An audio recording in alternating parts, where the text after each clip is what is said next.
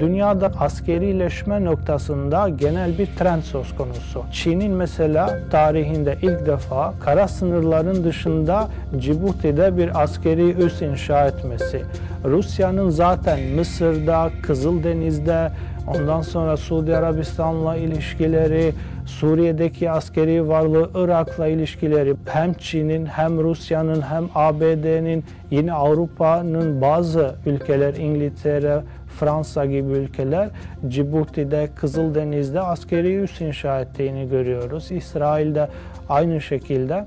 Son 10 yılda baktığımızda Türkiye'nin içinde bulunduğu yakın ya da orta yakınlıktaki coğrafyada tabii ki siyasi, askeri zeminler çok fazla kaydı.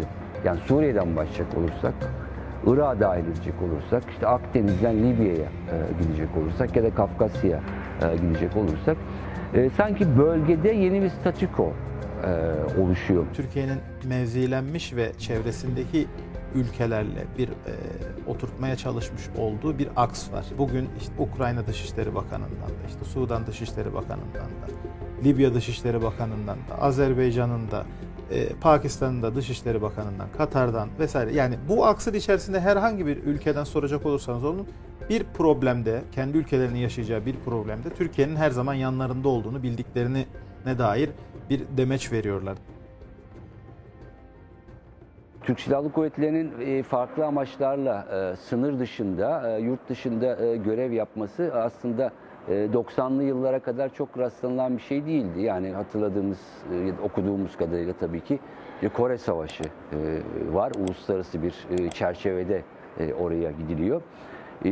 Daha sonra 90'larda yani gazeteci olarak benim hatırladığım bir Somali misyonu vardır Birleşmiş Milletler çerçevesinde. Daha sonra Bosna Savaşı ile birlikte yine NATO bünyesinde, Bosna Hersek'te ve hala bildiğim kadarıyla çok küçük bir miktar askerle devam eden bir barış gücü misyonu. Daha sonra Kosova'da önemli bir görev görüyor. Devam edecek olursak yani 2000'lere geldiğimizde Lübnan'da yine Birleşmiş Milletler çerçevesinde çok büyük sayıda olmasa bile askerlerin olduğunu görüyoruz. Türkiye dünya çapında zaten askeri anlamda önemli bir güç olarak sayılmaktadır ve Asya, Avrupa ve özellikle Orta Doğu'da yaklaşık 13 ülkede askeri üssü ve askeri varlığı bulundurduğunu görüyoruz. Bu askeri üslerin kurulma amacı farklı olabilir. Bazen uluslararası barış gücü çerçevesinde askeri üs veya asker gönderilebilir. Bazen de doğrudan Türkiye'nin uluslararası herhangi bir misyonla yer almadan ayrıca bir üs kurabiliyor. Türkiye'nin kendisine çizmiş olduğu güvenlik algıları tabii ki devletin kuruluş yıllarına, kuruluş doktrinlerine kadar gidiyor. Bu Misak-ı Milli'den günümüze bu güvenlik algısını uzatmamız pek tabii mümkündür. Bu hem doğal sınırları gösterdiği gibi Türkiye'nin doğal Osmanlı bakiyesi sınırlarını gösterdiği gibi aynı zamanda da tehdit algılamalarını en öncelikli olarak karşılayabileceği yerlere işaret ediyor. Türkiye'de kendi çıkarları ya da kendine yönelik tehditler çerçevesinde buralarda hem siyasi hem askeri varlığını bir şekilde arttırmaya çalışıyor. Bu durum şuna yol açıyor. Yani buralarda müdahil oldukça oralara müdahil olan ya da eskiden müdahil olmuş ülkelerle farklı muhataplık ilişkisine giriliyor. Libya'yı örnek alacak olursak yapılan anlaşma gereği orada Türk Silahlı Kuvvetleri eğitim veriyor. Bir deniz yetki anlaşması yapıldı. Şimdi gelinen süreçte orada kimle muhatap oluyor? Kamuoyunun çoğu zaman görmediği işte Ruslarla muhatap oluyor. Fransızlarla muhatap oluyor. Zaman zaman Mısır'la muhatap oluyor. Yani karşıtlarıyla bir şekilde bir pazarlık elinde kozu oluyor. Türkiye'nin özellikle Somali ve Katar'daki askeri üsler oradaki rejimlerini, güvenliğini ve emniyetini temin etme noktasında önemli bir görev ifa etme yanı sıra aynı zamanda uluslararası enerji ile ilgili yani doğrudan bir boyutu da olduğunu altını çizmemiz gerekiyor. Somali'deki askeri üs özellikle Aden Körfezi, Basra yani Aden Körfezi'nin güvenliği, oradaki enerji ve ticari geçişlerini, rotalarının güvenliği konusunda çok önemli bir görev ifa ettiğini görüyoruz. Türkiye'nin yurt dışındaki askeri üslerinin veyahut askeri varlığının arttığı noktalarda buna paralel olarak da diplomatik misyonlarının da arttığını görüyoruz. Yani bu asker yerleştirmek tek taraflı veya sadece bir uluslararası ilişkiler literatüründe söylediğimiz bir sert gücü gösterme amaçlı değil. Bu bölgelerde eğer özellikle Afrika örneğinde bunu görüyoruz. Büyükelçiliklerin bile arttırılması veya Türkiye'nin kamu diplomasisini kullandığı enstitülerin arttırılması tabii ki askeri varlığın yanı sıra Türkiye'nin o bölgede kazan kazan politikasını tesis etmesi, hem kendi güvenliğini bu noktalardan başlatması hem de bölgenin yerel unsurlarının güvenliği ve çıkarını Türkiye tarafından sağlanmasını işaret ediyor. Son dönemde askeri alandaki başarılar ya da inisiyatifler uluslararası siyaseti biraz daha belirliyor gibi geliyor. Yani en son olarak bunu Karabağ'da görebiliriz. Yani Türkiye Agit Minsk grubunun üyesi ama yani ikinci sonuçta bir eş başkanlık pozisyonunda değildi. Ama gelinen noktada baktığımızda Rusya'yla evet Azerbaycan ve Ermenistan masaya oturdu ama yani sonuçta iki adım geride de Türkiye vardı. Ve Rusya'yla Karabağ'da olmasa bile sonuçta Azerbaycan topraklarında bir gözlem gücü olarak askeri heyetini, askeri unsurlarını orada bulundurma inisiyatifi elde etti ki bu önemli bir şey. Diplomasinin iki tarafını da hem askeri anlamda bölgede varlık göstermeye çalışmak hem de kültürel olarak toplumun içerisine girmek, toplum tarafından kabul edilmek ve toplumun sizin ülkenize olan bakış açısını belli kertelerde geliştirebilmek Türkiye'nin kullanmaya çalıştığı yöntemlerdi. 2012 yılından itibaren Somali'nin içinde bulunmuş olduğu karışıklık, terör tehdidi vesaire gibi durumlarda bugün Libya'da ne gördüysek veya Karabağ'da ne gördüysek aynısını Türkiye aslında Somali'de uyguladı. Yani dünyanın hiçbir devletinin neredeyse yardım etmek istemediği, istikrarsız gördüğü, iç savaşla boğuşuyor olarak gösterdiği Somali'ye askeri yardımlar,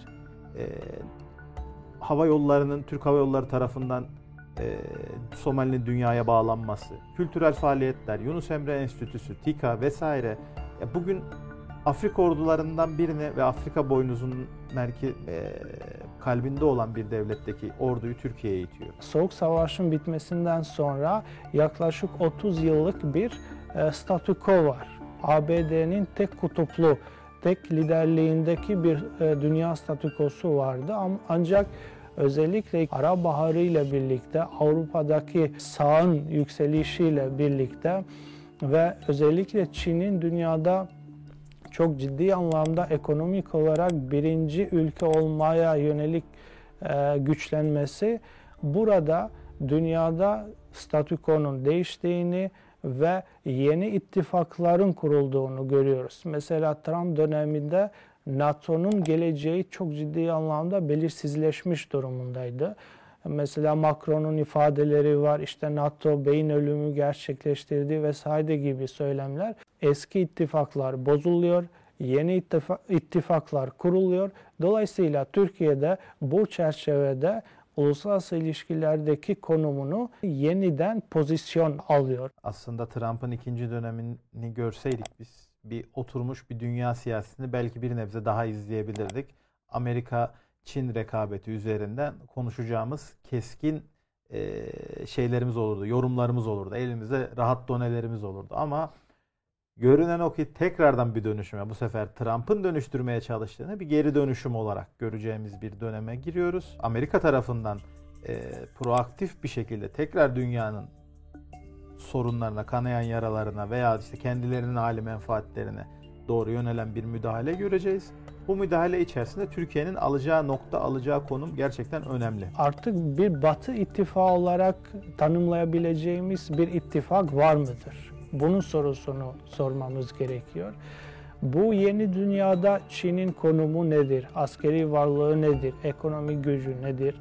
Ayrıca Rusya'nın bu anlamda bir güçlenme söz konusu. Rusya artık sadece Orta Asya'da veya kendi hinterlandında etkin bir güç değil. Bugün Suriye'de, Irak'ta, Mısır'da, yani her yerde askeri varlığını, siyasi etkisini hissettiren bir güç. Afrika'da aynı şekilde. 93'te Azerbaycan tarafından cephedeydim, cepheye gitmiştim. Yani Karabağ Savaşı'nın o toprakların kaybedilmeye başladığı döneminin de maalesef şahitlerinden birisiyim.